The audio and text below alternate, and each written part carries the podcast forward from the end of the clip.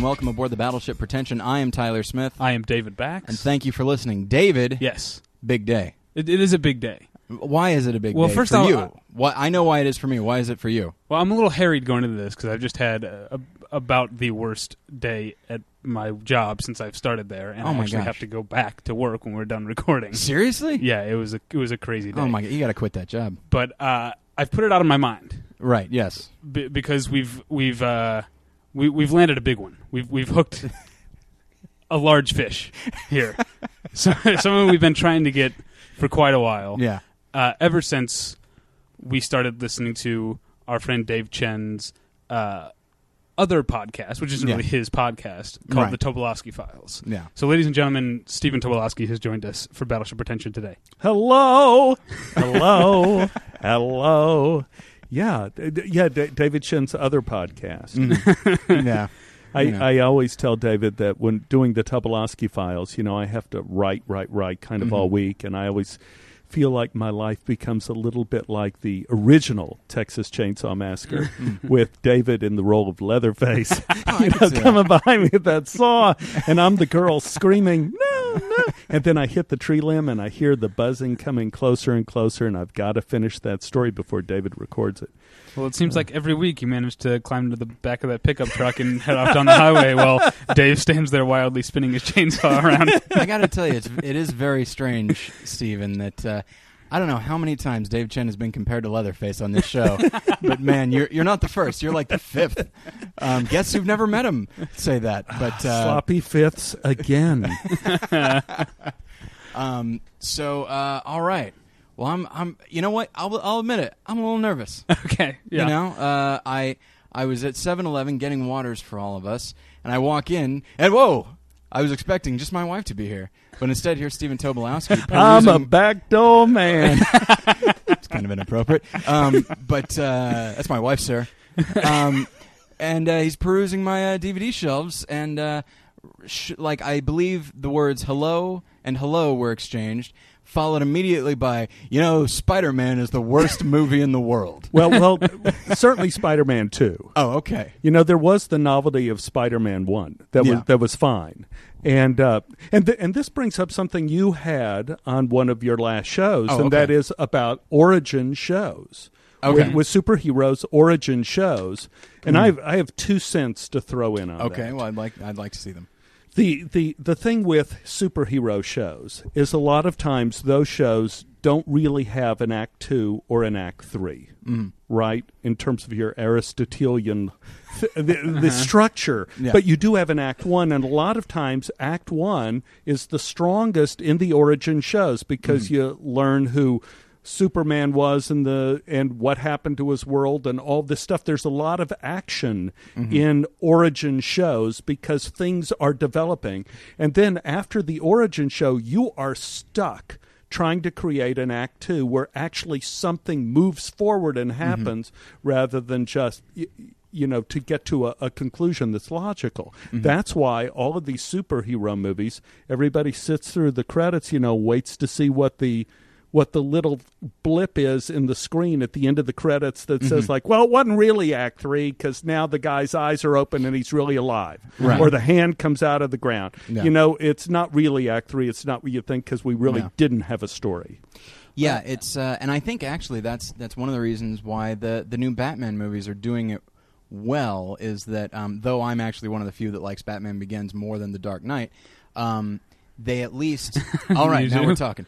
Um, but the what I like about it is that so many superhero movies, or more specifically superhero franchises, you're right. After the first one, then it's really just a function of like, all right, who's the villain? Like that's really all it is. And Right. don't get me wrong, I love villains, but um, but with Dark Knight, uh, of course, Joker is is the main draw there. But at the same time, they still they use the film to explore more of what Batman is and like the line, you know, him maybe crossing a line and finding out where that line is for himself. They actually still view him as the main character, and that's why it's so interesting to and me. I also get the impression that, that Chris Nolan and and his brother, who's co-writing them, Mhm. are writing a trilogy. Yeah. like they know they. I think they have an idea of where they want Bruce Wayne slash Batman to be at the end of the third one, Mhm. And that's why. I mean, he's pretty much said we're doing a third one, and that's that's it. That's.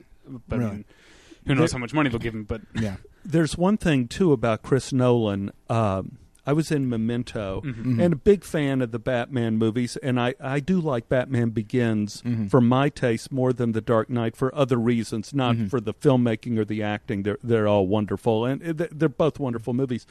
But the thing that Chris Nolan does, and see if you guys agree or disagree, because one thing he does, it is the only action movie I can think of where the central scene is the talking scene. Mm. Is the interview between Batman and Joker. Yeah. To me, that's the centerpiece of the entire film instead of the great final battle that we're all waiting for. No, the centerpiece is this scene between Mm-hmm. these two forces of what is good, what is evil. And another thing Chris Nolan does is, like in all the Superman movies and things like that, they always try to build to the close up, the super close up. Uh uh Chris Nolan has his big scenes in wide shots, Mm-hmm. in two shots. You know, we all remember the scene where Batman jumps across the table and grabs Joker and does it's in a wide shot. Mm-hmm. Yeah. Whereas in all of I mean, I'm thinking about all these action films but it, it's it's like Chris Nolan can really draw you in with the huge shot, Mm-hmm. and and I can't think of a whole lot of people who do that. yeah, you know, The Dark Knight has been compared many times to Michael Mann's Heat.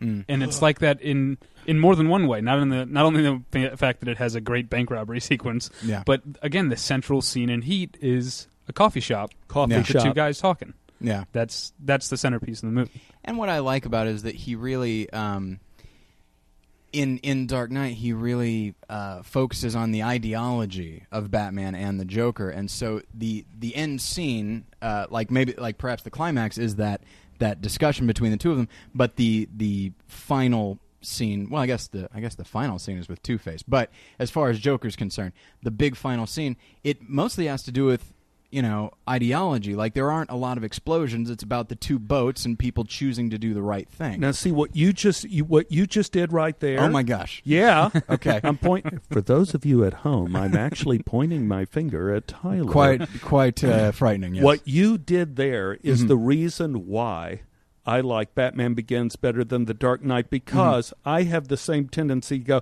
well, the big final scene is, oh, wait, a Right. wait a minute, it, it's with Two Face. Yeah Because they screw up Act Three, and I don't want to say screw up because Mhm. Chris Nolan doesn't screw anything up, but he's really setting up a new Act One at the end of Act 3 Mhm. and it kind of jars your sense of my sense of rhythm. Mhm. So I want to say the end of the movie is somehow some climax with the Joker, but it's not. yeah And the climax is some anti-climax with Two Face Mhm. and the kid and the, him going off on the motorcycle at night. A very anticlimactic ending, which is cool in its own kind of way. yeah it's a very powerful scene but it's it's kind of a four act movie i mean i think they've said that before right I guess so. um oh, okay sorry i didn't Sorry, I mean to to move. Uh, uh, I, want to get to the, the interview section soon. I mean, speaking of All right. origins, Oh, sorry. Yeah, yeah. here. Okay. Uh, but I also want to well mention. David. I also want to mention. Speaking of uh, a great a great anticlimax uh, in this in in the case of television is season three of Deadwood, and oh yeah but not only because it ended before its time, but the way that the showdown between Sw- Sw- uh, Swearengen and uh, Hearst is built up, Mhm. and the way that it deflates is it's something the Sopranos did. Sometimes, like if you think of spoilers for the Sopranos, the end of season one, Mhm. uh, Tony and his crew have decided to take out Junior and his crew, Yeah. and they get some of the guys, but then Junior ends up getting the indictment and going off to prison, and so the main guy that that Tony was going to get, his uncle Junior, Mhm. gets away, and that's kind of the same thing that happened in Deadwood season three. And I think so. I think sometimes what I'm saying, I guess sometimes anticlimax can be, as you said, used very well. Mhm. Of course, you know, with Deadwood, it was completely accidental because everybody was expecting season four. Yeah. And when we were shooting John from Cincinnati, Mhm. we were shooting it with the same, a lot of the same people on Deadwood, with the same crew, the same writers, everything, and all the sets. We were going back and forth to the Deadwood set, and just all the Deadwood sets were all stored Ah, away. The guys were sad. still writing away, and it's like, Ah. oops, guess it isn't going to happen. that's sad. That is a shame. Deadwood is is it's always it's between Deadwood and The Wire for my favorite drama of all time. But Deadwood is just it's it's right up there. And uh, and David, I don't know if you know or not, but uh, I mean he he mentioned it briefly. But uh, our guest today was in Deadwood. Yeah. Very exciting. I I was in Deadwood. I was I was in Deadwood. That Mhm. Well, you have, in a way, again, we'll get to the origin in a second, but I have Yeah, stuff yeah. I want to get out of the way. you have, in a way, been in four of my five favorite TV shows of all time. Okay, here we go. Uh, you're on an episode of Seinfeld. Yeah. You're on an episode of The West Wing, yes Deadwood, yes and then the way, reason I say sort of for this fourth one, and I really have been dying to ask your opinion, maybe get some stories about this. You played Principal Flutie in the unaired test pilot of Buffy the Vampire Slayer. that is quite true. Yes. How, how, how did that happen? What was that like? Well, uh, Joss, I, I was I was under contract to ABC to do Mhm. some sort of sitcom, and and uh, so you you know how it is. If you're going to be a regular on a sitcom, you sign an exclusivity contract that says that's what you're going to do, and they'll let you do occasionally guest spots on certain things, Mhm. which uh, the principal was Mhm. on Buffy. So Joss called me. I was in Canada doing actually The Pretender. I was doing the pilot of The Pretender, Mhm. playing a guest spot, and he said, "Will you come in and do?" the principal if we would like to have you on as the principal if the show goes and and I go well yeah but I'm under contract for this other show and we ended up shooting that show Mm-hmm. and then the pilot I was in went for a grand total of not one, not two episodes, but eight full episodes before we were canceled. And I go like, "Oh my gosh, that was like a shame." But uh, Buffy was awesome and it had a great career. That that was a Mhm. magnificent show. But I mean, as my understanding is that that test pilot was just that a test pilot. It was never supposed to be the version that aired, was it? Is that right? I don't know. Okay. I don't know that. I mean, if you, not that Buffy was a very well-funded show ever in its run, but if you and that that that test pilot, while never officially released, is completely available on YouTube. Uh, it doesn't look like like the WB had given them much of a budget for that. Yeah, yeah, and, and but but I have to say, shooting it, it felt like any big time show you would shoot. Uh, you, you know, always in a TV series, you you often have the tail wagging the dog, in that you have to come up with a format that lives in close up because television doesn't really survive with huge vistas uh, that often. Uh, Deadwood may be a little bit. Mhm. The vista we had at Deadwood was a green screen, Hmm. and occasionally Heroes would use like a vista of a destroyed world, but it's only a, a one little shot. I think Breaking Bad uses, if you don't know if you watch Breaking Bad, but uses New Mexico very well in an almost John Ford type of way. But that's Yes. an exception to the rule. Yes, that's true. That's true. Uh, but most shows have to live in close ups, which is why you're going to have school shows where the students are in chairs and teachers are Mhm. teaching them, where you can walk and talk down a hallway. It's why you have crime dramas in a Mhm. courtroom because Uh-huh. you just have people sitting there and you could focus on the defendant's face and the, the lawyer's Mhm. face. So you always have the tail wagging the dog in these shows, I feel. I mean, that that's just my opinion. Uh, it is unique that you have a show like Deadwood that is a show that is so expansive and, and action based Mm-hmm. as a show that has such success as television. Mhm. But you know, we shot that in a film format with with the idea that that that Deadwood would be shown as little films in Europe oh yeah. Oh, was my understanding. wow. Interesting. Um, now, as David has said, and I think will be a, a theme for the show, we'll get to the origin in a minute, uh, in a, in a almost a, a Tristram Shandy kind of way. Um, because I do, there are several. As I was thinking about this, there are several characters that you've played that I've wanted to ask you about, um, because I'm fascinated by, uh, I'm fascinated by the acting process, but specifically somebody uh, of your level, because you know you're you're seldom the lead, uh, and in some cases, you know you you're only maybe in a scene or two, maybe three. Um, and uh, and so I'll, I'll get to those uh, in a moment. But uh, I did want to talk about uh, Commissioner Ja- Jarry Mhm. in uh, Deadwood. Uh, I was talking with a friend of mine and told him that, that you were going to be on, and he he was borrowing my uh, my complete series of Deadwood. And I was like, I goes, hey, do you, you remember who he is? He goes, oh, absolutely, he's the commissioner. And my friend made an interesting observation. He's like, he goes, I don't know how that character lives. Like, it's just he just keeps he just keeps not getting killed. Yeah. and that is astounding to me. Um, that Yeah. he's the face of bureaucracy, which Deadwood seems to have no taste for, but he comes at just the right time that they're like, I guess we have to not kill him because he serves a purpose. and and and I always felt that w- at every juncture where I could be killed, it was in their interest, either Swearengen's interest to connect with the United States, or Hearst's interest, Yeah. or or uh, Tolliver's interest, the character Powers Boothe played. Mhm. Uh, I think the best way to get killed on Deadwood is to complain about your salary to David Milch. I think that was the surefire way to do it. As soon as somebody felt like they were indispensable on that show, and they go to David, you know, I think I ought to be bumped up a little bit. they were bumped off a little bit. I, I heard about that with the show Oz. That anytime uh, an actor um, was either like being just troublesome in some way, whether uh, directly or indirectly, like perhaps being late to set uh, a, a certain number of times or something, uh, the writers would either have the person be raped or killed. and it's just like, oh, jeez, because then you have to. You're not literally being raped, but uh, you still have that awkwardness of having to film that scene. I, I think the uh, the choicest example, if we go to the haiku, the haiku example of Deadwood is Powers Boothe playing Tolliver. At the end of season 2 I believe season two was statehood, right? Uh, that Deadwood was that uh, South Dakota was going to be a state, and uh, Swearengen and uh, Bullock. Uh, Sheriff Bullock and myself signed the statehood papers up top while the wedding is going on outside. Right, yeah. And then Powers Boothe was going into negotiations into the third year with David Milch over, you know, should I give Oh, a yeah. little more moolah? And sure enough, the minister at the wedding had a knife Mm-hmm. and stabbed Powers in the stomach as the cliffhanger. Uh-huh. Yeah. And then David Milch used that as a bargaining chip. Uh, for Powers, well, what do you what do you think, Powers? um, oh man, that's all very cynical.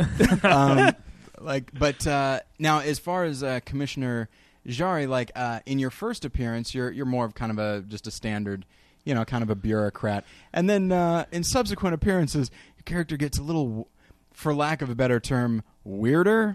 Um, like he does, like uh, now it's been a while since I've seen it. If I'm not mistaken, there's a scene of you in a bubble bath. Is that yes. true? Now that's that's a really sweet, sweet story. Okay. Um, I don't doubt and in fact, I think I mentioned it on one of the Tobolowsky Yes, Files you did. podcast, episode twelve. Oh my! Uh, yes, the sound of surprise. I do a few Deadwood stories on the Tobolowsky Files. The the girl who's in the bathtub with Mhm. me was Powers Boothe's daughter. Oh, good. Paris, and uh, Powers used all of his powers. Huh, that it was a play on word, and I, I didn't even intend it to be kind of a play on words, but he used his power of being a a leading guy on here to get Mhm. his daughter the role of a prostitute in his saloon, which is what any good father would Oh, do yeah, for his daughter. absolutely. Yeah. Now, the trick of this whole thing was Powers and I went to college together. Okay. We went to SMU together. He was a graduate student. I was undergraduate, but I knew Powers and Pam, and they had their little baby Paris. And there were times, you know, we'd go over to Powers' house, and he and Pam were just so charming, and we'd be drinking beers, and Paris would be crawling on the floor, and they would ask. Powers would pass out, you know, kind of over by the bookcase or Mhm. whatever, and uh, I'd be talking to Pam about stained glass or riding horses, and and she'd say, uh, "Tobo, you want want another beer or want a, some guacamole?" I said, "Sure." Says, "Could you could you diaper Paris for me?" now I was just like a junior or a senior in college, but I felt like a man should know how to diaper a baby, Mm. so I diapered Paris. So flash forward in the time machine. Here I am on Deadwood, and the girl I'm supposed to get a blowjob from is Paris, a girl I had diapered, what, 20 some odd years before.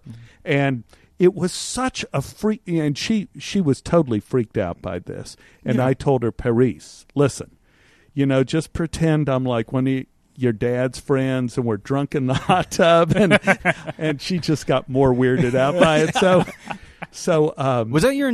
Hang on. Was your intention to calm her down by saying that, or freak her out more? No, no. That's yeah. I Okay, guess, all right, I just guess, making no, sure. I was I was trying to calm her down, but you know when you do, because we talked about this before the show started. hmm Actually, you know, because I'm doing Californication now, Right.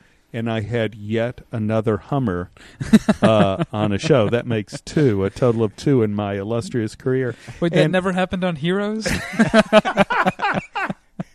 Nope.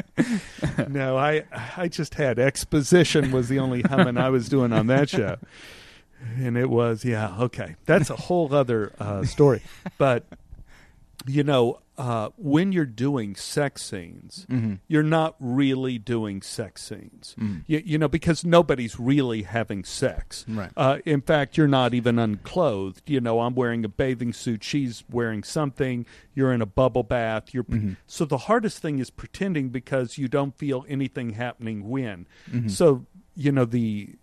You know, there, there are a couple things you could do. The first thing you do as an actor is you kind of pretend you're Richard Gere, or you say, "What would Richard Gere do now?" Because he does these kind of scenes a lot. Mhm. So you end up doing like, ooh, uh. You end up doing things like this. Man, I wish there's a video podcast. that was uh, priceless. Get back, Tyler. Get Okay, back. I'm sorry. No. ah, And and then the other thing you do is well, you realize that's no good. You you realize that you're just doing stereotypical, you know, bad uh, porno, softcore porno acting. Like, Mhm. oh, oh. The thing I found worked, and this is, you know, this is could be a tip Uh-huh. for young actors out there. The thing that I found that worked is pretending that someone else was going to clip your toenails. so if you're at home right now, just imagine someone is pulling off your sock and you feel that cold air. Ooh, ooh, yeah. And then they get the metal clippers. Uh oh, uh oh. Watch it, watch it, watch it. then comes, then she starts on the big toe and it's clip. Oh, okay, okay, a little too. Oh, oh, oh, okay, okay. Too close to the quick. Okay, okay. And then they go to the next toe. Good. Okay. Yeah. Okay. And you see where this is going. Yeah. You can do an entire sex scene just by pretending someone's clipping your toenails. well, all right, actors. Uh, something to keep That- in mind. That's just for the young actors out there who who may have to do this at some point in time. Okay, now you mentioned college, you mentioned SMU. This is to be the best way to get us Uh, I wanted To- to find out about the bird. get us. To, I'm sure, but it's to get us to to Texas. To you, uh, you're you you you- you're from Texas. Yes. Uh, what's that like? well done, David. Thanks. Texas. You know, Willie Nelson said it best. Uh, he said people that grow up in Texas often feel like they have no limits. And he said it in a concert, and I believed him. And I think it's kind of true. I always grew up thinking that I wanted to be an actor, and the reason being, and this is true, it's embarrassing, but it's true, because I always was a movie kid. You know, I always Mhm. sat around and watched movies all the time. I loved monster movies when I was a kid, and I thought that by being an actor, I would actually be able to hang out with monsters. I thought they were real. Like I'd be able to hang out with Godzilla, hang out with the Wolfman, and meet Godzilla. I Godzilla was like my favorite, and I always thought when I grew up, I wanted to be Godzilla.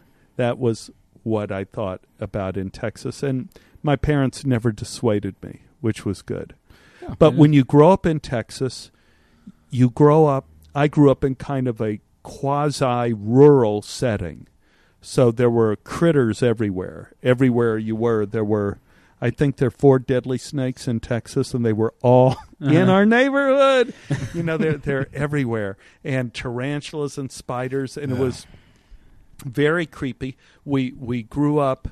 We grew up in a very religious area, and, and I didn't know that at the time Mhm. we grew up in an area with a lot of people that believed like either that were Baptist who didn't drink or Church Mhm. of Christ who didn't dance or uh, there were a lot of prohibitions Mhm. where we were, and we grew up in an area where there was no alcohol. So I never touched alcohol in my life till I was 19. Hmm. And then I touched it a lot. it touched me. And we also had Nazis in in in fact you, you guys you both are young whippersnappers but you may not know it but at that time Dallas was the headquarters of the American Nazi Party Huh. where I grew up and when I was a kid I was on a basketball team in 5th grade the Carpenter Crusaders Mm. I played I was forward on the basketball team and I averaged about 4 points a season and uh, our guard was John Rutledge. And one day, John became a Nazi.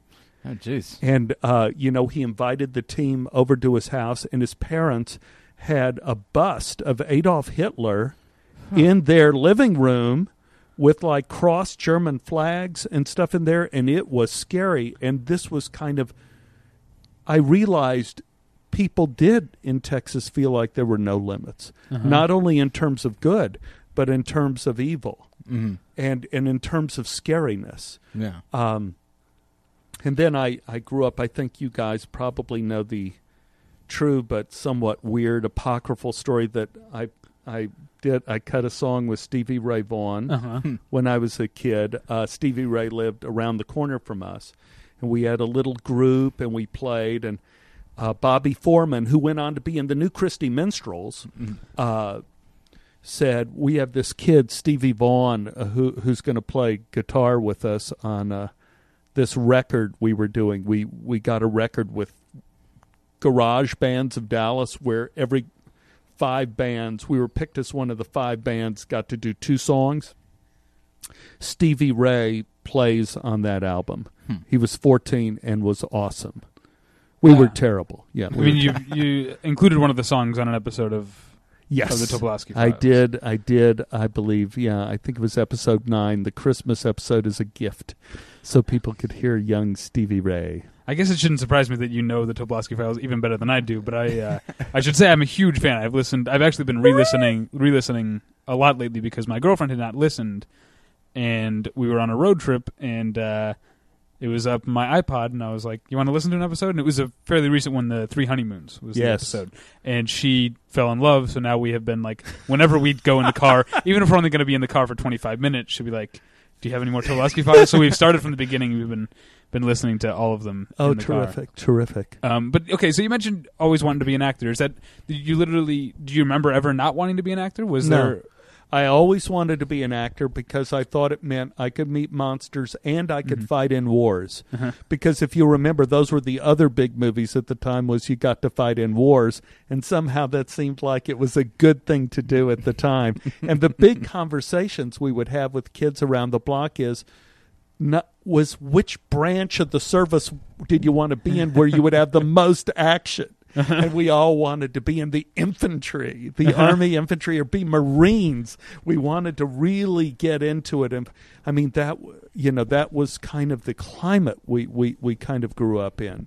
Um, what was your question? I- just if you if you ever remember not wanting to be an actor? No, no. I always wanted to be an actor, and I acted in plays. I acted in plays at the parks during the summer. They used to have these Mm. plays, and I remember uh, the first play I was ever in. I was five, and I was in Hansel and Gretel, and I played the role of Hansel with Marcia Housewright, who played Gretel, and she had a ponytail that was pulled way, way back tight on her head to where it would pull like her eyes and everything up. And she was very hot. and the di- the director, who was the lady at the park, said, "When you kids go to sleep, feed Gretel a strawberry, and kiss her on the cheek." Uh, I fed her a strawberry in front of the people and kissed her on the cheek, and I remember the audience going, "Oh!" And inside my stomach, I was thinking, like, I don't know what that is, but man, I want more of that. that was hot. I had never really kissed like, I mean, that was so hot. And then we fell asleep, and I found out afterwards that I won second place for Pee Wee actor. Huh. So, so I, but it was Who won first? I have no. I have no idea who that son of a bitch was, but I want to track him down. But my bedtime was eight o'clock, so I couldn't stay up for the award ceremony. I Mm. just had to do Hansel and Gretel. Came home, and my aunt, Aunt Esther, dear Aunt Esther from Pennsylvania, she stayed and saw the awards assembly, and felt very good about that. But I was doing uh, Ghost of Hooten Holler, uh, which we changed the title to The Ghost of Pumpkin Holler because the woman who directed us was a Baptist and felt that Hoot and Holler was too edgy. now, were you were you raised in the town from Footloose? It sounds like you were. yeah, it seems that way.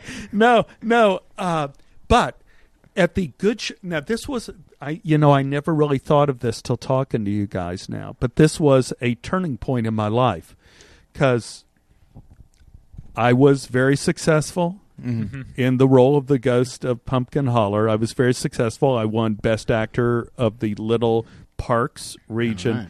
But for our good show party, we ate watermelon in the back of Miss Bab's backyard right after the yard was sprayed for chinch bugs. And I got poisoned that night. And I mean poisoned. And so I went to bed that this is this is graphic. Listen, um, this is a note for all of you at home who who are sensitive to bodily functions. This next part of the story is going to be really horrible. Maybe I'll leave the room. Actually, now that I think about it. So I was going to bed that night, and I suddenly felt like I had a tummy trouble, Mhm. and I ran to the bathroom in the middle of the night, and I got up from the toilet, and the toilet was red.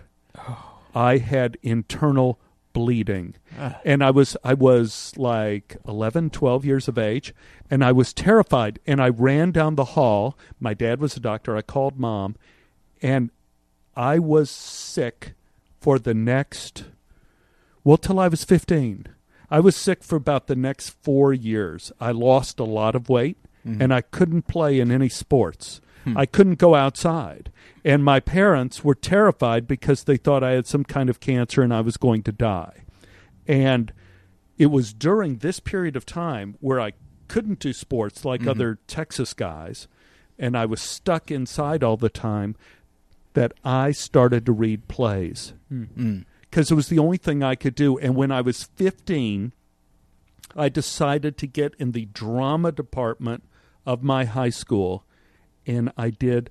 Now, this is interesting. This is somewhat interesting. Okay. So I did my first play, which was Moliere's The Miser. And I played a 70 year old man, Harpagon, and I was directed by Mary Curtis, but Mary Curtis didn't really direct me.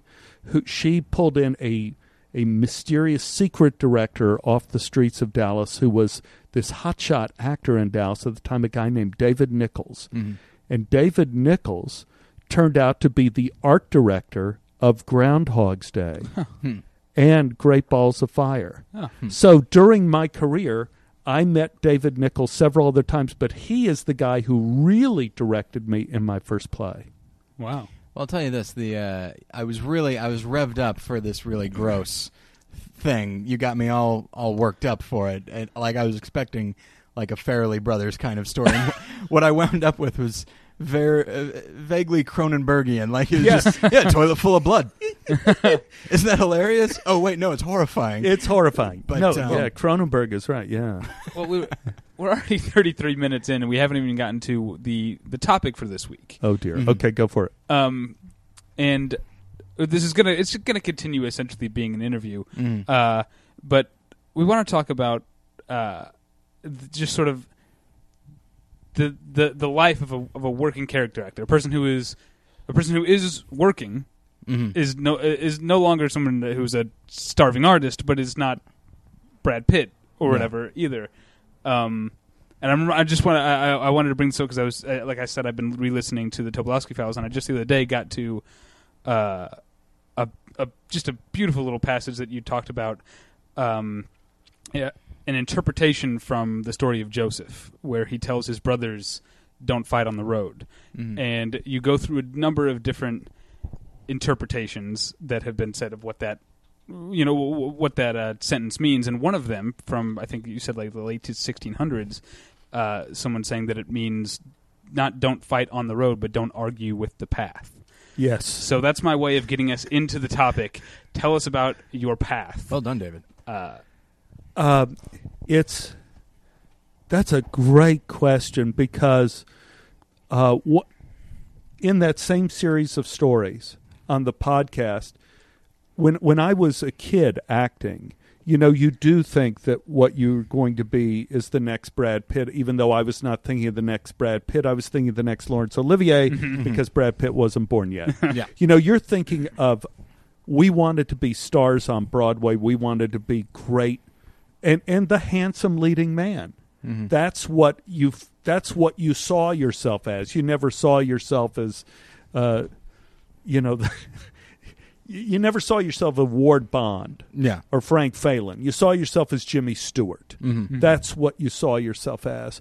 And when I was in Illinois, uh, the University of Illinois, which I think was like 1975, I, I before then I was always playing leads. Hmm. You know, at uh, not at SMU because I had trouble with the teacher there and didn't get cast, but but when I acted in the other theaters around town, I was the young leading man. I was all that kind of stuff, and then the the one year I was in Illinois, I went into the shower. This is not gross. Okay. All right. This there isn't going to be blood at the bottom, but there is going to be hair. oh, all right. It's like at the end of this one week performance where I use gray streaks and tips to play yet another seventy year old man Mm-hmm.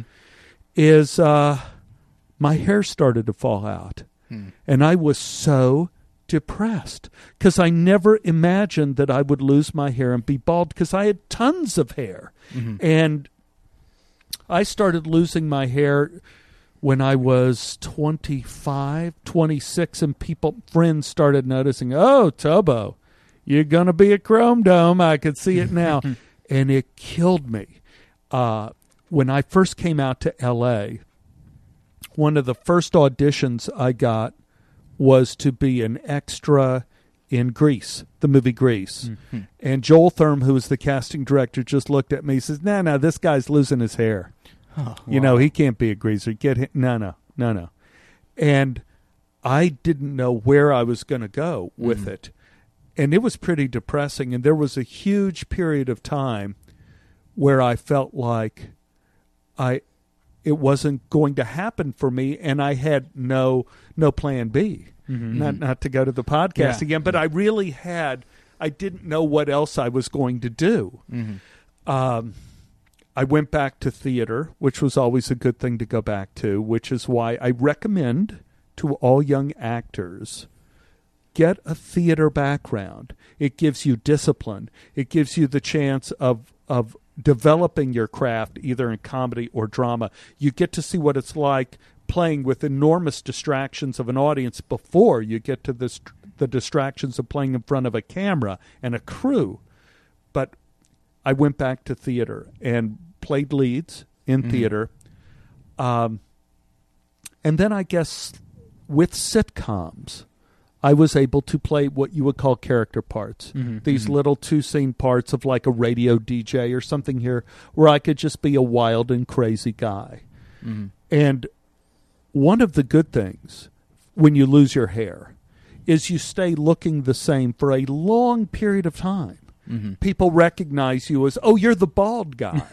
you know, you're the bald guy with glasses. Oh, I know what you look like.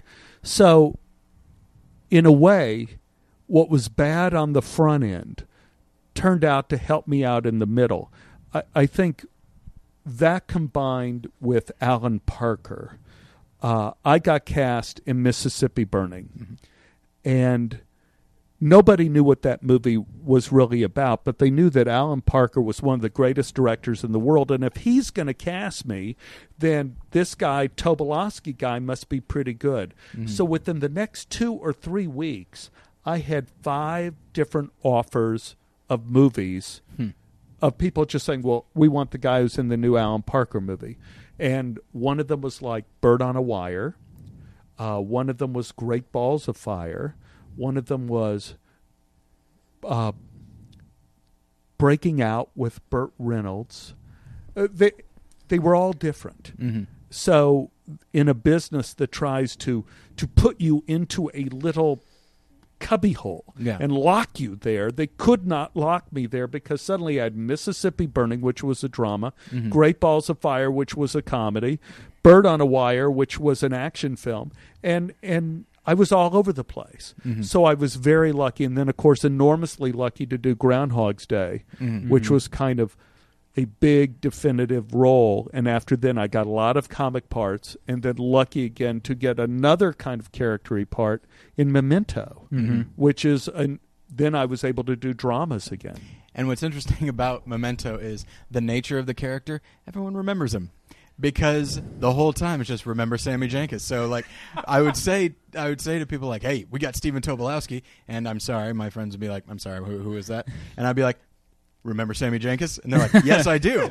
And so there's that guy. It probably Um, also helps that even though you only have one actual spoken line in the movie, you get to say it two or three times, Yeah. and it's a very memorable line. Yeah. which is te- Well- what is it? I- I'm not going to say it. No, You're I- right here. I, I, I don't I don't what what I because I, it's- had a few lines when I go fuck you. yeah, You te- know, I with- think he says, "Test this, you fucking yeah, quack." t- yeah, test this, you fucking quit, something like that. uh, but I remember when when I met uh, Chris. uh, First of all, you know, reading the script Memento, Mhm. it was. I I cannot think of a script that was better ever in my life that I Mhm. read that affected me more and I read it on the page and I went like this could be the most brilliant movie ever. Mhm. I remember screaming to my wife, "This is great!" And I called up my agent and said, "I've got to go in and read for Sammy Jenkins." Mhm. And he goes, "Well, there's nothing there." And I said, "I don't care. Just get me into the office to meet Chris." And I and I met Chris Nolan, and he was laughing, and he's one of these guys that you like immediately. So smart. His eyes were just kind of blazing. Great sense of humor, charming. And he says, "Why on earth do you want to play Sammy Jenkins? There's no lines. It's tiny. I'm so sorry. There's nothing here." and I said, "It is the central part of the movie, not the biggest part of the movie, but but it's like you were saying, Dave. Every, everybody refers to Sammy Jenkins all through the film, and not only that, but when Sam, who is this? Is it too late for a spoiler? oh, no, I think uh, people, People- our listenership has definitely seen Memento. Yeah. You know, when I kill my wife, Mhm. it is one of the it's a horrific Yeah. scene and i said you know you don't need dialogue in a film because a film is visually based medium and if you have a gripping visual scene Mhm. it will be remembered And it's interesting because, um, and this will kind of lead me into some of the other uh, questions that I have. In that scene, um, which uh, was very memorable when I first saw it, and then, honestly, upon getting married, uh, had a great deal more resonance because to all of a sudden, like I was able to put myself in that character's shoes. Uh, not to imply that you know someone who like isn't married wouldn't be able to, but at the same time, just to all of a sudden just you know the memory kicks in again and you find that your wife is there you know lying dead and it seems to be by your hand just i can't imagine anything worse and just you have a great deal of panic and and i feel like um you know I, i'm not of course familiar with every single thing you've done because you've done a lot of stuff but um I- have found in looking back at some of the things that you've done you you know you as an actor have not been really required to to display that kind of emotion very often. Um, and it really, and as somebody who, you know, you you were leads in plays and all that. I mean, is there a certain degree of of, you know, I, I apologize for going negative all of a sudden, but like, is there a certain degree of frustration with that? That like you, you know, other actors get to play like, you know, I, how often do you get to cry on screen, for example, or are you just usually? every week on Californication. Oh, okay. no, no, no, I hear, I, I hear you. You know what? What? Tell me if I'm interpreting your question wrong. But Mhm. you're not just talking about crying. You're talking about the dimensionality of a character. Right. Yeah. You know, in film, you have a lead character, Harrison Ford. We watch Harrison Ford take a shower. Mm-hmm. We watch him drink coffee. Mhm. We watch him drive to work. let's say I'm playing his friend. If I'm lucky enough to get cast, if I'm if I'm lucky enough, I have to do all of that in my head Right. because I'm his buddy and I'm going to betray him later in the film. But I have to create a lot of that backstory on my own. And this goes to what you were saying, Dave, before, is that one of the challenges of being a character actor as opposed to being a leading actor isn't the size of the part, but the amount of discipline you have to have to create the backstory on your own. Mm-hmm. Because they don't do it for you, and the writers don't do it for you. They often don't even think about it. Mm-hmm. Mm-hmm. And uh, uh, I I had an audition this week uh, with Cameron Crowe, and uh, a fabulous, funny guy. Uh, again, it was the audition was great. I hope I get the part, but the audition was great. But you know, there was a line in the script saying uh, that I wore a fashionable tie. Mm-hmm. You know, and I said to Cameron Crowe, I said, you know, people write this stuff in scripts and it means nothing. Mm-hmm. You know, th- as an actor, it means nothing. And Cameron says, well, tell me because I wrote it. I, I wrote that line. What do you mean it means nothing? And I said, well, what does a fashionable tie mean? You know, as an actor or as a character actor, I'm thinking like, where does the script take place? Fashionable means something if I'm in New York City, but it means something completely different if this script takes place in Arkansas. It means something completely different if I'm in Alaska. I have no idea where the movie takes place. They never told me.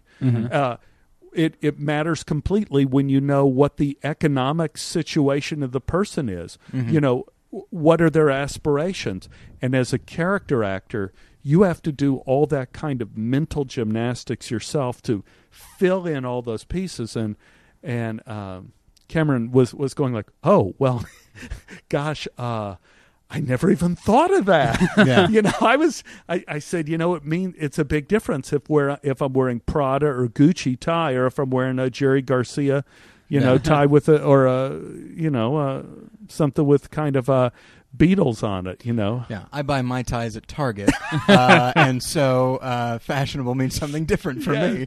Um, and uh, and actually, it was uh, I was uh, I was watching in preparation for this. I was watching a few a few movies that uh, I own that you were in, um, and I watched uh, Mississippi Burning and uh, wonderful work, uh, and we'll get to that in a moment. But uh, but I was uh, I was watching The Insider. Ugh, great film. Wonderful film, my favorite movie of that year. Um, now, I believe you have two scenes in it, maybe three. Uh, not a great deal of dialogue, as Eric Kluster is the name of the character. Um, and I found myself wondering because there's, in the context of, of the story, there's the, the character is more significant in what he represents as opposed to who he is.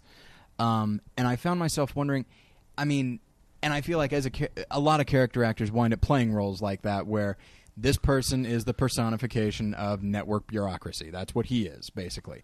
He's kind of a stooge, for lack of a better term. Um, and I I found myself wondering like how difficult must it be to have this to try and craft a full character with who with not not only minimal uh, minimal material but also knowing full well that the audience is meant to not like this guy he is not just a place filler he is representative of something you know Well, you you know, you you tread on some really thin ice, some really Mm-hmm. dangerous issues, and it's dangerous issues for actors all the time. Yeah. And it goes back to your question too, Dave.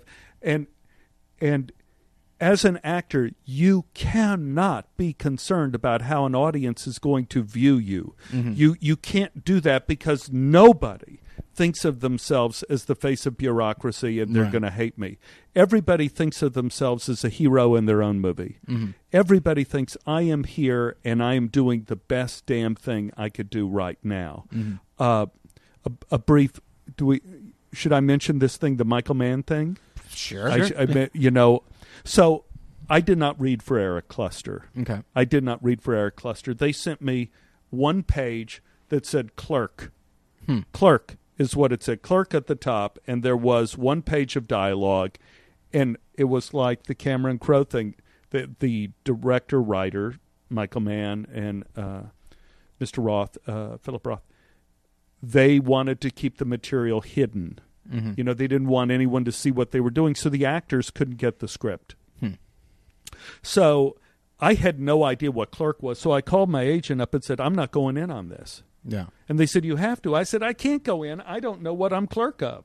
I don't know if I'm a law clerk or a hotel clerk. No. I, I don't know what clerk means. I don't know any of this. This is absolute bullshit. And they said, Well, just go in and meet him. So I went over and I sat in that waiting room for two hours and say, thinking, like, Am I going to go in and just chicken shit out of this and just go in and go, yes, Ma- yes. What what are you going to Yeah. do? And I went in on the audition, and I, and he said, "Shall we do this?" And Michael was there with his little camera. I said, "Michael, let's not. let's not do it." And he started laughing just like that. and he says, "What do you mean?" And I said, "Michael, what if I were to come to you and say?" You know, Michael, I like you as a director, and I want you to direct an action movie that takes place in 1930. Will you do it? And you would probably say, What's it about? Oh, can't tell you. Mm-hmm. Well, who's my stars? Can't tell you. What's the budget? You don't need to know that. All you need to do is say, Well, does it have something to do with pre war America, Europe? What? I can't tell you that. I said, Michael, you have tied chains around my legs with cement and have thrown me over the side of the boat with this. I don't know what I'm doing. Mm-hmm. I don't know anything. You need to let me read a script. And if I read a script, then I will know who I am. Mm-hmm. You cannot ask an actor to audition without them knowing who they are or what they're doing. Yeah. So Michael said he kind of got that kind of grin on his face of like, okay, the game is on. so he took me over to his desk and pulled out a script and gave me a contract, a four page contract that said if I showed anybody this script, I would lose everything I had in my life, and he cut off my toes with a with with a with the nail clippers, and I could pretend I was having sex again. So anyway, it said that I would read the script and bring the script back the very next day and not discuss it with anybody. I signed this contract. I came back the next day and read not for Eric Kluster but for another role. And uh, Michael said, "Thank you very much." And I left. And then later I found out that Michael said, You're going to be in the movie, but I don't know what you're going to play. Uh, and then he gave me the role of Eric Kluster, and then I read it. And what you have to do is you have to go back and think, How much is Eric Kluster's job on the line? Right. In terms with dealing with Al Pacino and dealing with this case, what are the pressures he's feeling? Yeah. Is, do I feel it's a big story or not a big story? And and just speaking to a second to your to your question before Tyler Mm-hmm. is about crying, Yeah. about crying and playing dim, p- parts with dimensionality. Yeah. This is a public service notice to all the young actors out there. It is my theory that acting has nothing to do with emotions. Mm-hmm.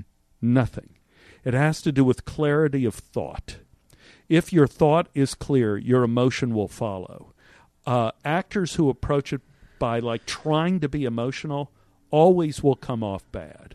Mm-hmm. So, in a way, every part, no matter how big or how small, has the same challenge.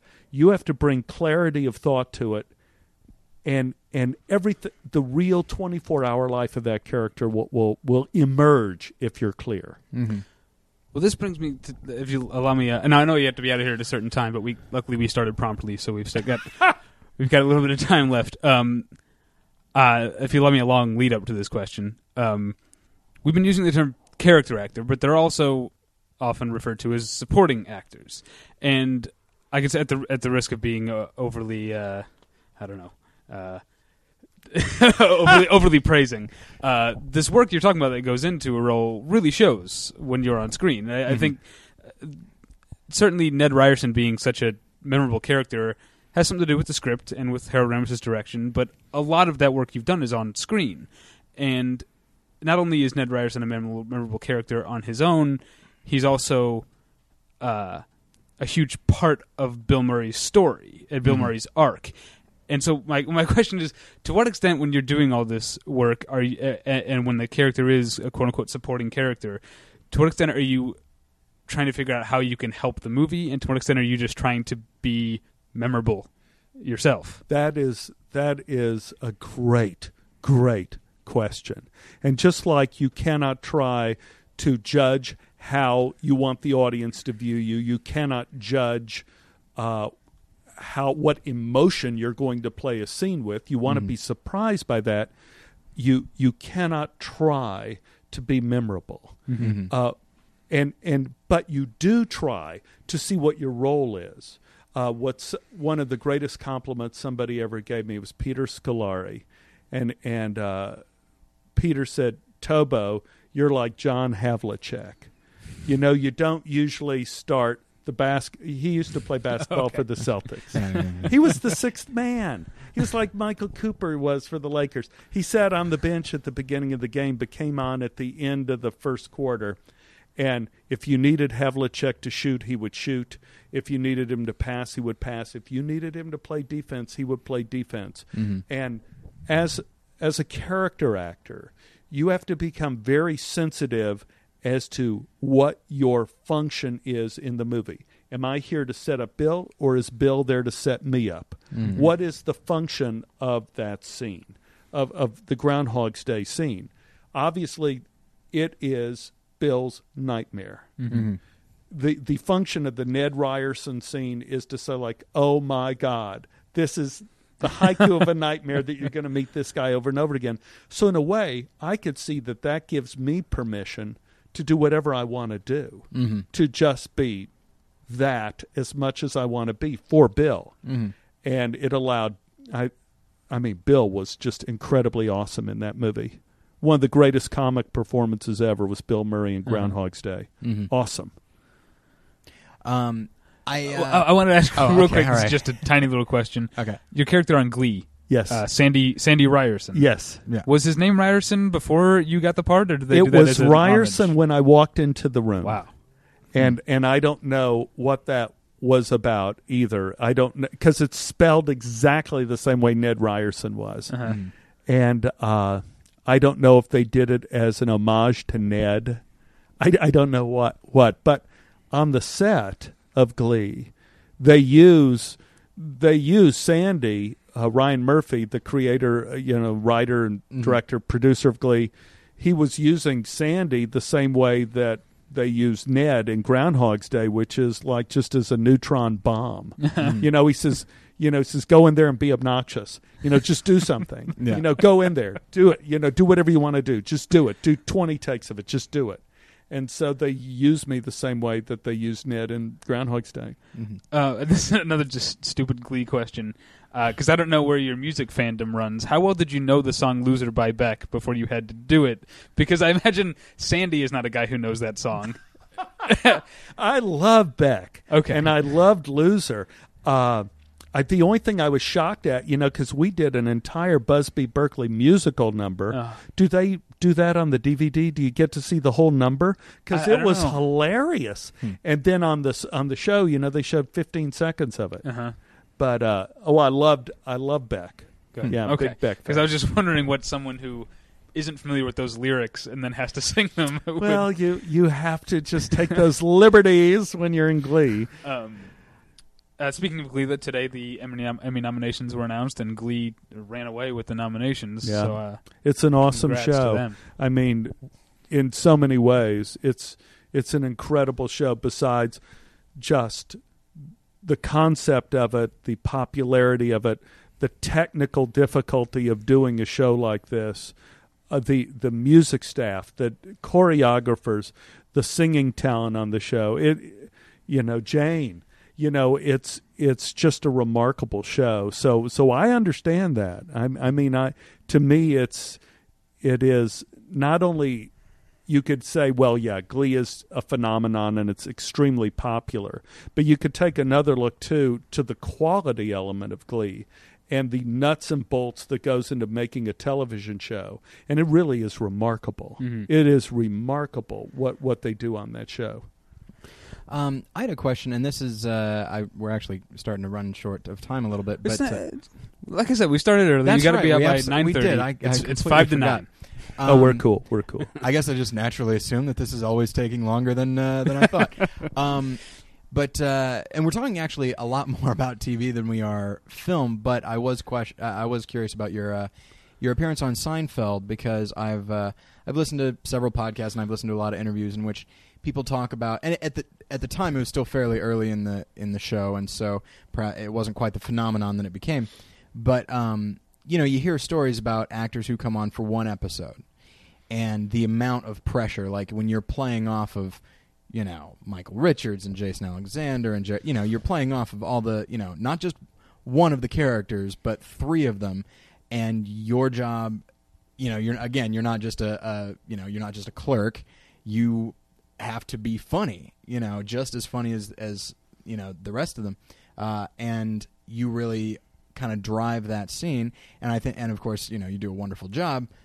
But I was I was curious, uh, you know, what kind of pressure is that uh, to step in and and just kind of you know act with with the big boys or at the very least the leads of this show.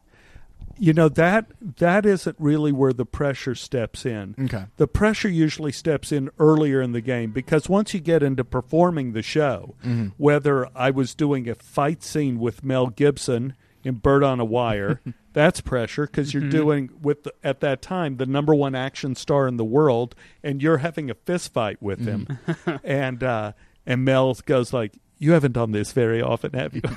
I go, no, I haven't. And in fact, I wasn't even supposed to have the fist fight with Mel. Uh, somebody else was supposed to have it, but they switched deaths at the last second. so, you know, uh, it was supposed to be uh, Bill Duke Mm. uh, Right. was supposed to have the fist fight with Mel Gibson, but he didn't want to swim. So he didn't want to get in the piranha tank. So they switched deaths. I was supposed to be getting eaten by the jaguar. Oh, okay. So they switched it and they gave Bill Duke that death and had me getting eaten by the jaguar. Now I have not seen Bird on Wire, but I, I think I need to make it a priority all of a sudden. Just but but with I with think I think I think uh, Bill Duke needs to start doing the Duke Files podcast Yeah. because he's this guy, that guy has had an interesting career. yeah, I'll say uh, the uh, with Seinfeld. I knew I had seen Jerry Seinfeld for years and years and years, and I knew who he was. In fact, when I was in Dallas, Texas, I went with my old girlfriend to a club on Halloween night to see Jerry Seinfeld, and he must have been a teenager. And I said, "Oh, I know this guy. This is hilarious. He does the jokes about the socks trying to escape from the dryer. this guy's hilarious, and he was hilarious. Yeah. And uh, Marc Hirschfeld was head of uh, talent. Uh, well, at that time, I guess he was just casting director for Seinfeld, hmm. and so I got a call from Marc, and I had, I was, uh, it was around the period of time I was finishing Groundhog's. Day. I had finished Groundhog's Day, and I was about to start a new movie for Columbia called Calendar Girl, mm-hmm. and in the movie Calendar Girl, I played a gangster who had a deaf and mute brother. And so they told me for the role, I was going to have to learn sign language.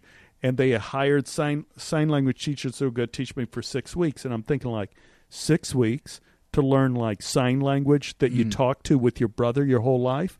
Oops. You know, I smell egg omelet, seafood omelet all over the place on this one. And so in my head, I was thinking, okay, one way I could get around this is what if I just tell the people on Calendar Girl that I made up that my brother and I grew up and we made up our own signs. so I just make up my own signs all the time and so I'm practicing a speech from Calendar Girl where I'm going like, "Hello brother, how are you?" and I get a call from Marc Hirschfeld and he said, "Stephen, we're right down the street from you. We're at CBS Radford." uh, we're doing the show called Seinfeld. And I go, oh, yeah, yeah, I know who Jerry Seinfeld is. I love him. He said, can you come down here right now? We're having a, we're doing a part and we're not sure how to make it funny. And why don't you come down and see if you can make it funny? Hmm. so I went down there and rode my little bike, actually. It was right down the street from where I lived at the time.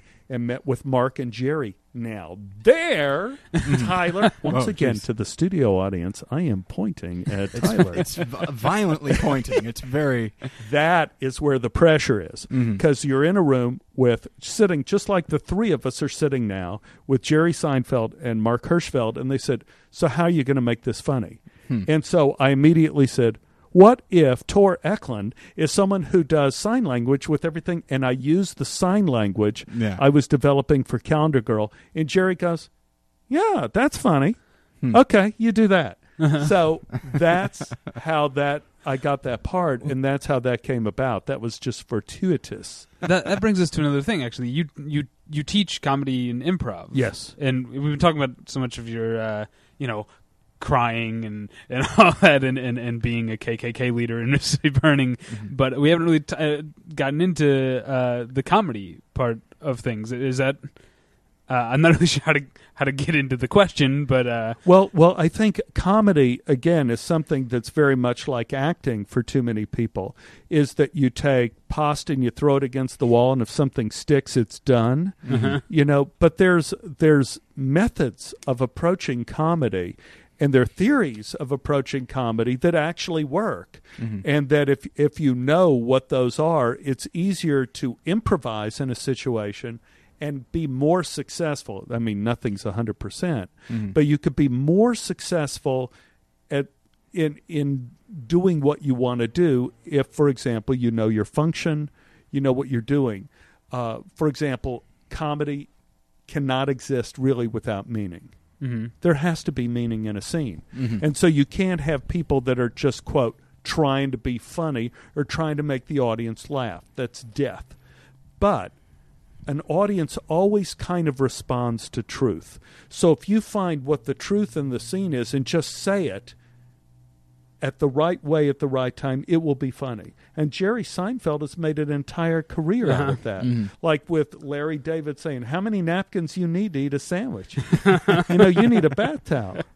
You know, he's not telling any jokes. The Mhm. guy's a sloppy eater, you know, and he's just telling the truth Uh-huh. it- and and and so in my comedy class, I take different comic theories from different periods of time. One from Aristotle, believe it or not, Mhm. my buddy Aristotle.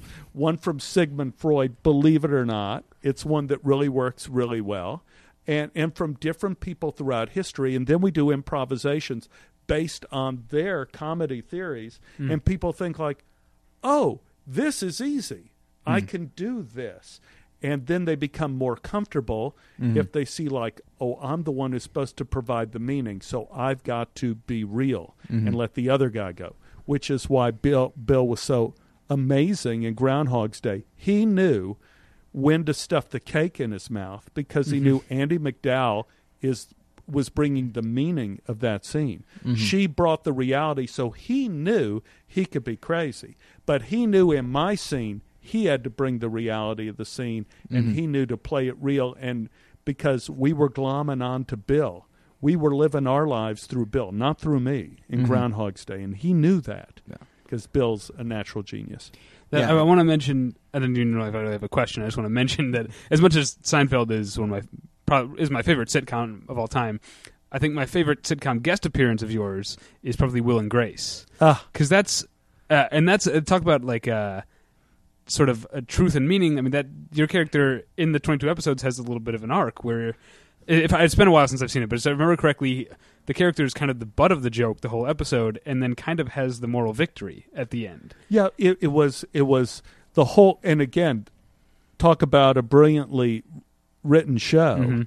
And there is a despicable Hollywood story for you too, Hmm. because that all came about with Friends. Hmm. In that uh, Friends writing the the executives of Friends were basically pushed off of the show by the network who wanted to own more of the show. Hmm. They wanted to renegotiate the deal. And and basically the network kind of took over the show from the men who created it. And in doing so they took the entire writing staff of Friends and moved it over to Will and Grace. And Will and Grace suddenly went from a show that was in the maybe top 25 to the top 5 Uh-huh. they got the Friends writing staff, and it was a remarkable script, but in the story, I play a guy who is the butt of the joke, Uh-huh. like you say, and and the whole thing is is you know the, Will is is saying don't be nice to strangers. You know you hmm. don't don't be nice to people on the elevator. Don't like invite them over for dinner. You don't know who these people are. They're crazy. And I seem to be a perfectly nice guy mm-hmm. who who they're rude to throughout the entire show. You know, they keep inviting me over for lunch and then uninviting me, inviting me over for drinks and then standing me up and everything. I'm saying, leave me alone. and, you know, get away from me. And then finally at the end, they said, you know, we have really, we've been dicks to this guy. We ought to go over and just apologize. And they come over, and I'm having a tea party with like all these stuffed animals. They're going, "Hello, welcome, have a seat." And it turns out that I am absolutely crazy. Nice. Yeah, yeah, that was nice. But uh, I guess my what I take away from that episode is how how much crazier are you than than Will and Grace? you know, I mean, yeah, you're having a tea party with stuffed animals, but you're not doing anybody any harm. Yeah, yeah. no, that's right. You know, that's that's the that's kind of uh, the great writing of it is that they set me up as the meaning Uh-huh. of the Mhm. thing. They set me up as the world, as the meaning, and everybody feels put upon. They they're on my shoulders, and then at the end, they're up right right with, with Will and Grace and going like, "No, they're right. People are crazy. Yeah. Stay away from this guy." You know, it's interesting. Um, the the idea of of the meaning uh, is it's something that I've I remember I, I've been saying for a long time. Not those words. I, I always referred to it as the entry point. That an audience needs an entry point, which is one of the reasons why the the sec well one of several reasons why the second and third Matrix films don't work. And and and uh, are you going into your Deadwood Bird? Okay. Um, and and one of the reasons that the that the new Star Wars movies don't work either. Um, I was watching Star Wars actually just today, uh, the uh, New Hope, um, and uh, you know like Han Solo and Luke Skywalker uh, Walker to a certain extent, like they're the entry point. They are the people that the audience can sympathize with, and thus Obi Wan Kenobi can say whatever crazy. I mean, it, it's it's not even really just comedy. It can be anything. You know, Neo in the Matrix, we can relate to him and his mis and his is like this is all a little insane, and I agree that it is insane, and thus Morpheus is free to just be whatever he needs to be. Um, so it's you know it, it's interesting. It's important to to know what little acting I've done. Um, I don't mean to, you know, brag, but as listeners know, I did win Best Actor in the state of Missouri in the year 2000. Um, What was the uh, role? High, school. uh, Henry II in uh, Lion in Winter? oh my God! That's right. Standing at night, I gaze from my window. Um, anyway, that's you know what that my, I repeat that so much that it's no longer a point of pride. It is literally a punchline at this point. Well, let Um, me ask you. Let me ask okay. you. I mean, was there? I I was in those competitions. Is Mm-hmm. there more pressure than that? Uh, no. I mean, think I I mean I look back at those high school drama tournaments. That was some of the most excruciating pressure Yeah. because what the cutting is I in my day had to be 45 minutes. Yeah, it was. Uh, I think. I think basically it had to be about forty, and so we wound up just doing the first act from Lion in Winter. and and if you go over you are disqualified Yeah. and and and and if you're doing a comedy which you weren't but if you're doing a comedy Mhm. and you get laughs that really affects it and we had timekeepers on both sides of the Yeah. stage telling us like curtain comes down at this point Yeah. it was excruciating I found I found myself wondering, to a certain extent, the idea of because I did monologues and they had to be like ten minutes long and stuff, and and uh, and I found myself wondering like, what is this? I understand as a competition you need rules and everything, but like, what is this teaching young actors that like, all right, just get to it. All right, let's. no, no, no. You're not explore and rehearsal. All right, just uh, you know, oh, you're feeling a new emotion that you haven't felt before. Uh, well, I hope it's under thirty seconds. You know, uh, it uh, those things always frustrated me immensely. Um, Well, we should.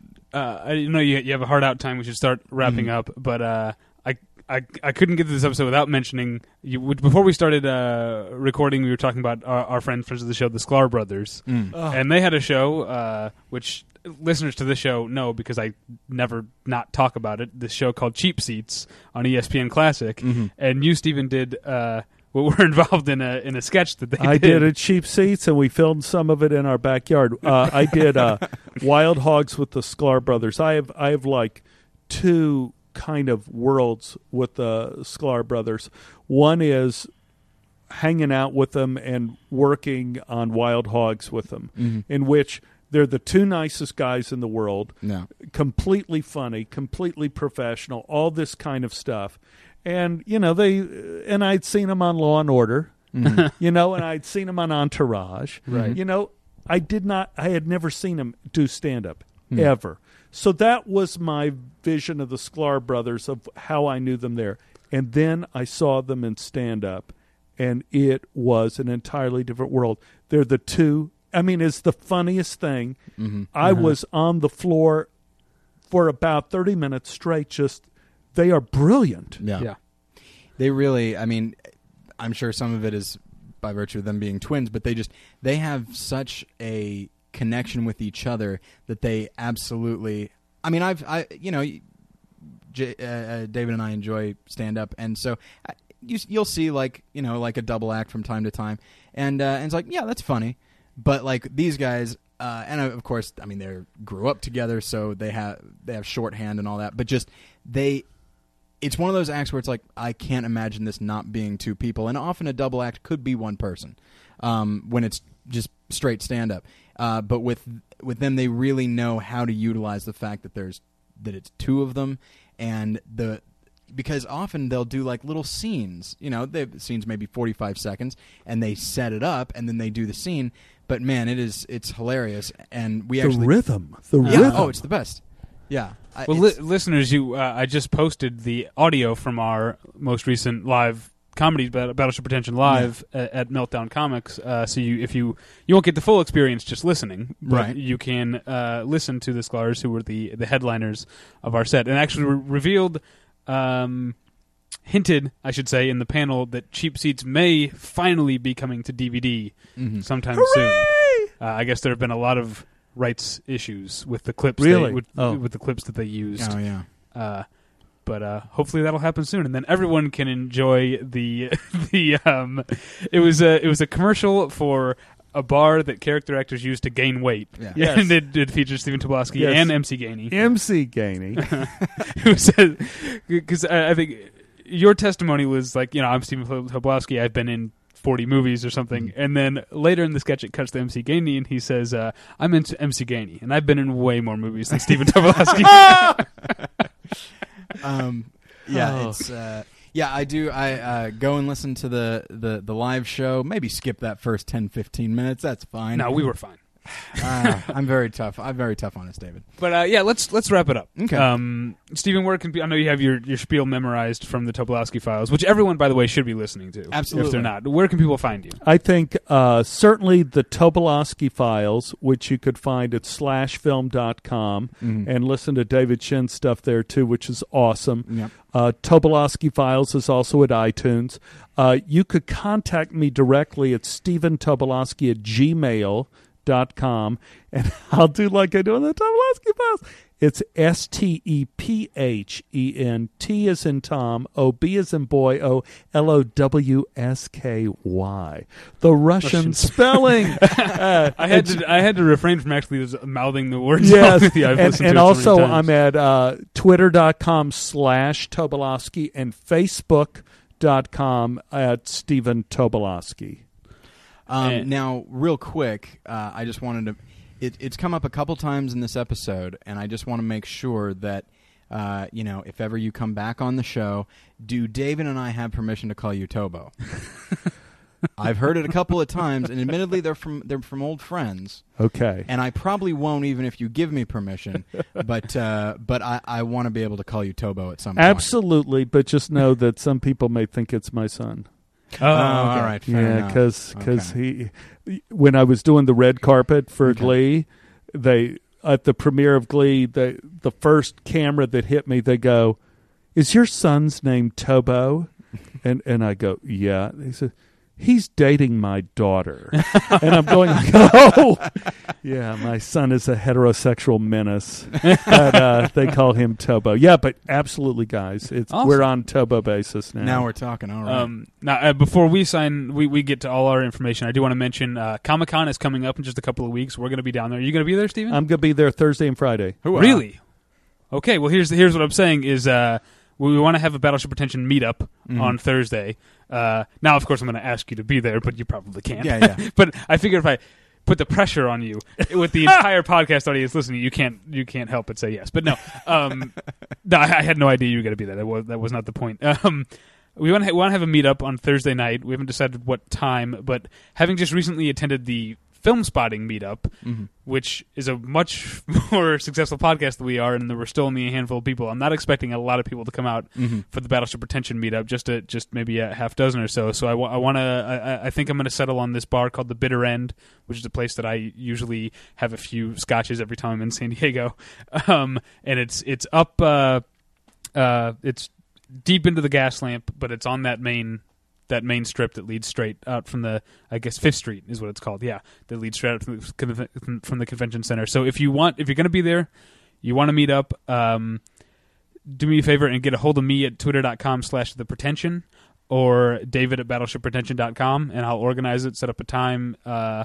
that we can meet up at the bitter end and have a few drinks uh, and all that so All right. Now then. That's that. Get a hold of me. Uh, you can find us at battleshippretension.com or in iTunes under Battleship Pretension. You can, as I said, follow me on Twitter at twitter.com slash the pretension or email us at david at battleshippretension.com or tyler at battleshippretension.com. You can follow Tyler on Twitter at twitter.com slash more lessons, which is the official po- uh, Twitter for his other podcast, More Than One Lesson, which you can find at morethanonelesson.com or in iTunes under More Than One Lesson. And you can find my other podcast, the TV review podcast, previously on by searching previously on in iTunes. Man, every you know, here's the thing. I realize you're the one saying it, but every time after you're done, I need to take a deep breath. like it just, it really, uh, man, that exhausts That me. was uh, awesome. Just sitting in the room with that. I feel like I'm sitting with Kreskin or something. Amazing Kreskin. Like you're been spoons. Um, all right. Well, uh, Stephen, thank you very much for being My on. Pleasure, guys. So, and thank you guys for listening. We'll Bye. get you next. Hang on. Oh, I'm sorry. You said you you have you have a line. I'm All right. going to cut that right out. All Okay. right. We'll get you next time. Bye. Bye.